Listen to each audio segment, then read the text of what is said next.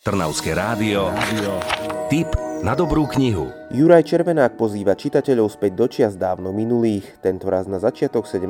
storočia, konkrétne do Kremnickej mincovne. Tu sa razia najlepšie dukáty aj groše v celej ríši, došlo tu však k zločinu. Kto si ukradol z pokladnice zamknutej na tri zámky razidlá. Vyzerá to ako takmer nevysvetliteľný prípad, ten si žiada skúsenosti a tie majú kapitán Stein, notár Barbarič aj seržant Jaroš. Ich cesty sa síce v knihe Aniel v podsvetí na nejaký čas rozišli, po pár mesiacoch ich však spojí prípad, ktorý otrasie nielen celou Kremnicou.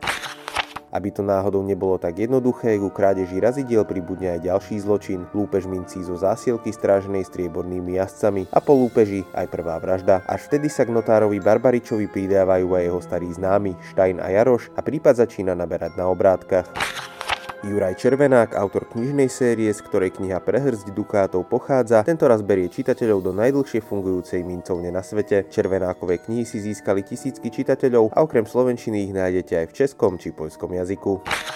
V 8. časť dobrodružstiev Štajná Barbariča je už tradične plná napätia, nesie zaujímavý prípad aj svojský humor, ktorý si čitatelia obľúbili. Knihu s názvom Prehrz Dukátov od Juraja Červenáka nájdete v knihkupectvách. Čo je nové vo svete kníh ste počuli vďaka kultúrnemu centru Malý Berlín.